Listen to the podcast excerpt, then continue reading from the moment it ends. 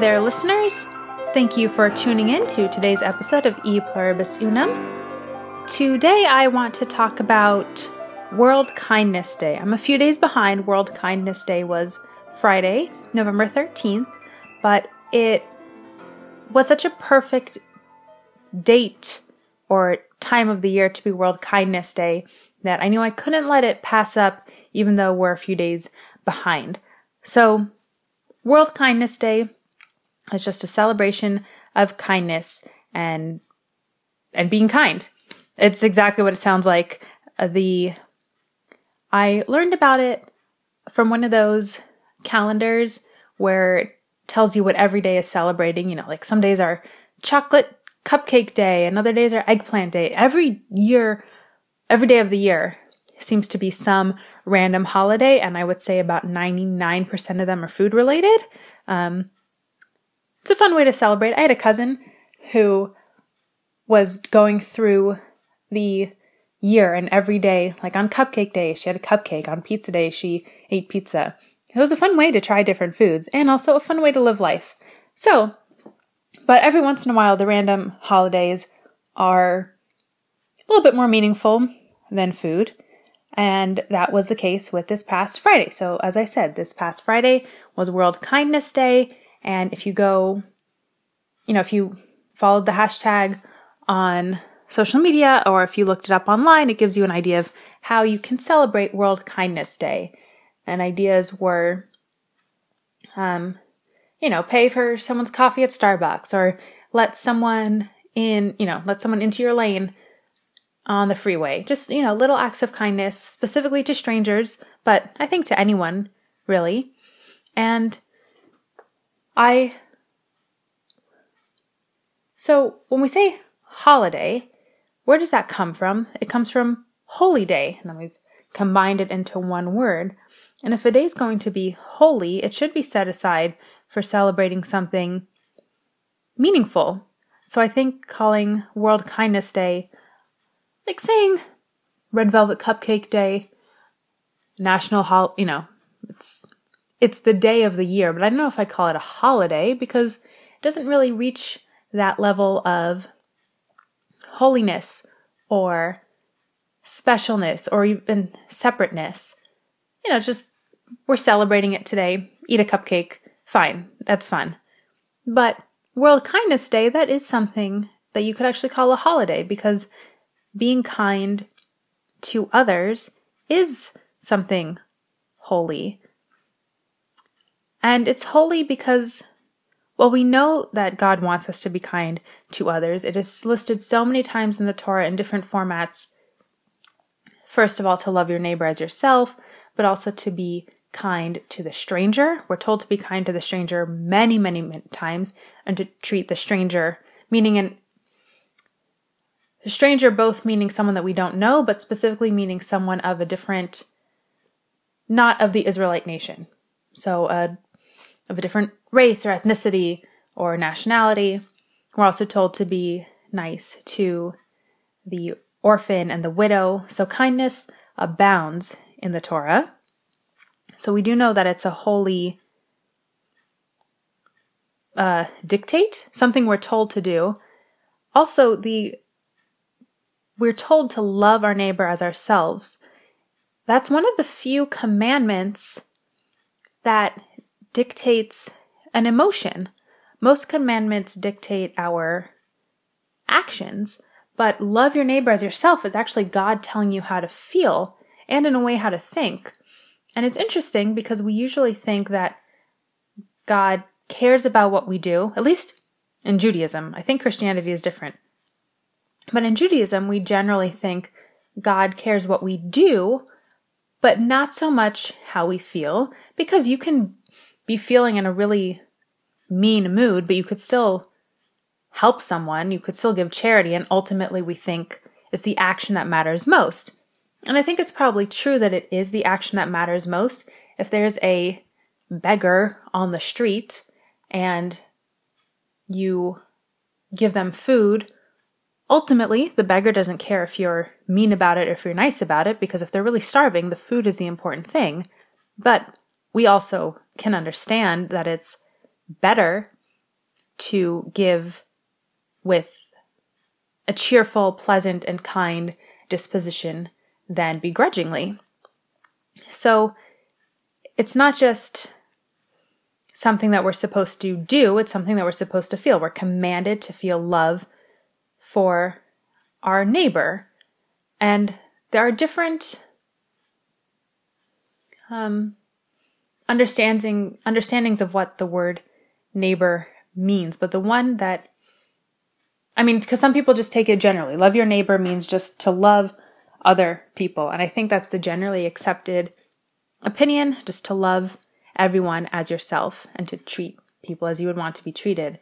But one idea about it that I heard, I believe, from Dennis Prager, I like to give credit where credit's due. I don't always remember, but I do think this was a thought from Dennis Prager that we are specifically told to love our neighbor because it's kind of easy to love it's easy to love some random person that you've never met in theory. Like oh yeah i don't have any problem with joe schmo that lives in kentucky. He's never done anything to me so sure do i love him as a person? Yeah he's beautiful he's wonderful i'll never do anything bad to him. But it's a little bit harder with your neighbor because your neighbor plays really loud music at night when you can't and you can't get to sleep so Dennis Dennis posits that it specifically says your neighbor because what it means is loving people who you know that might bother you sometimes, even those people you have to love as yourself. So that is so love your neighbor as yourself is one of the few commandments where we are told to we are told how to feel, not just how to act. But ultimately being kind and doing kindness is an action and even loving is it's great to say that you love someone but if you don't prove that love through your actions then it's meaningless. And we do know that people who unfortunately people who abuse their spouses might come back and say oh i love you. I'm so sorry. I'll never do it again. But they do it again so does it mean anything that they say they love a spouse if they continue to hurt them not really. At least I don't think so. So, and I'm sure many of us would think the same way that that's certainly a a suspect love. So love is also an action and we can show love through kindness, through kindness to to our family and friends it's usually easier. It's very easy to be kind to people we love. It's very easy to be unkind to people we don't know, like cutting someone off in traffic, or not even letting someone in in traffic, or cutting someone in line at the grocery store, or not holding a door open, or parking poorly because we don't really care about the next person who has to try to park because we don't know who they are. So this is almost converse to what Dennis says because on an emotional level, it might be easier to love or at least tolerate this random stranger that we've never met because they've never done anything to us but it's easier to act kindly to people we know and love than to strangers because we don't I don't know why. I guess because we just don't really think about the stranger as a whole person or understand that they have whole feelings that might be affected by what we do. So, to be kind, we should, of course, be kind to our family and our friends and our associates and people that are in our lives, but especially, especially to be kind to strangers.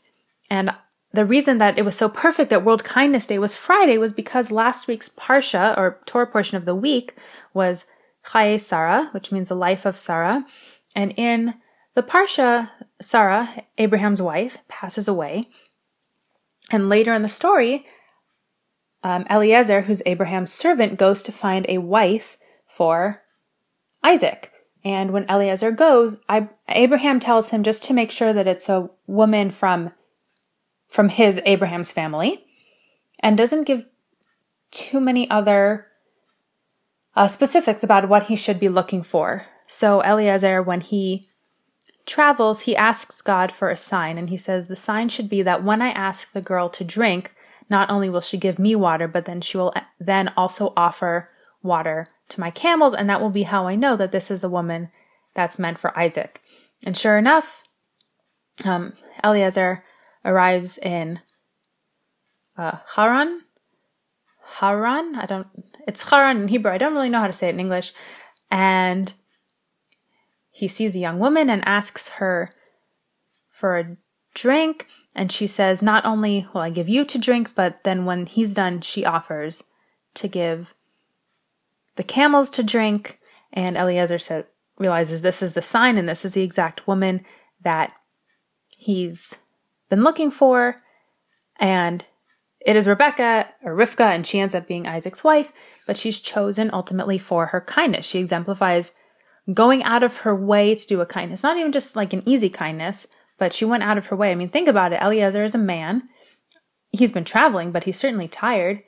Or, but he's, and he's tired, but he's still a man as opposed to a woman. But she, you know, it's not like getting water for the camels meant turning on a tap. That meant going to a well and dipping in the jug or lowering the bucket down into water. So it was a physical manual labor. And camels, if you will recall, drink a lot of water. So offering to give camels water isn't just, you know, oh, here's a glass. That's that's a lot of labor. So she went out of her way to be kind to this stranger.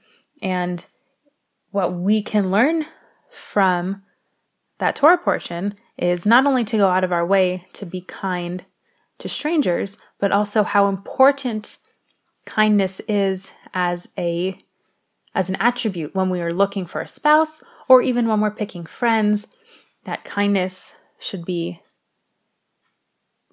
should be at the top of the list of character traits that we're looking for. And to add one more thing from Dennis Prager, he comments that what we all ex- want the most from other people to be is to be good. Like what we most want other people to be is good. But it's not always what we most want from ourselves. For ourselves, we want success or happiness or health, those are probably the ones at the top. But for other people, we just, right? I mean, we just are like, oh, as long as can, if everyone can just be nice and good and get along with me and each other, that's really what we want, right? For everyone to be good. So isn't it interesting that we want other people to be good and kind, but it's not the top thing we expect from ourselves? So those are a few thoughts on kindness. So I hope I know it's not World Kindness Day, but I don't think that World Kindness Day need only be celebrated on November 13th. Ideally, it is celebrated all the time and everywhere. So I hope that you will find an opportunity to be kind, an opportunity to go out of your way to be kind today and every day. Thank you for listening to E Pluribus Unum. I hope today's episode made you think or brought some clarity and positivity to your day. Subscribe to the show to always get the most recent episode directly to your device. Please leave a rating and a review and share the show with your family, friends, or anyone you think might benefit from a little Torah wisdom and conservative thoughts. For more of my thoughts and ideas I share from others, please follow me on Instagram at conservative Jewish female or read my blog conservativejewishfemale.blogspot.com. The intro outro music is Chopin's Waterfall Etude. Have a great day.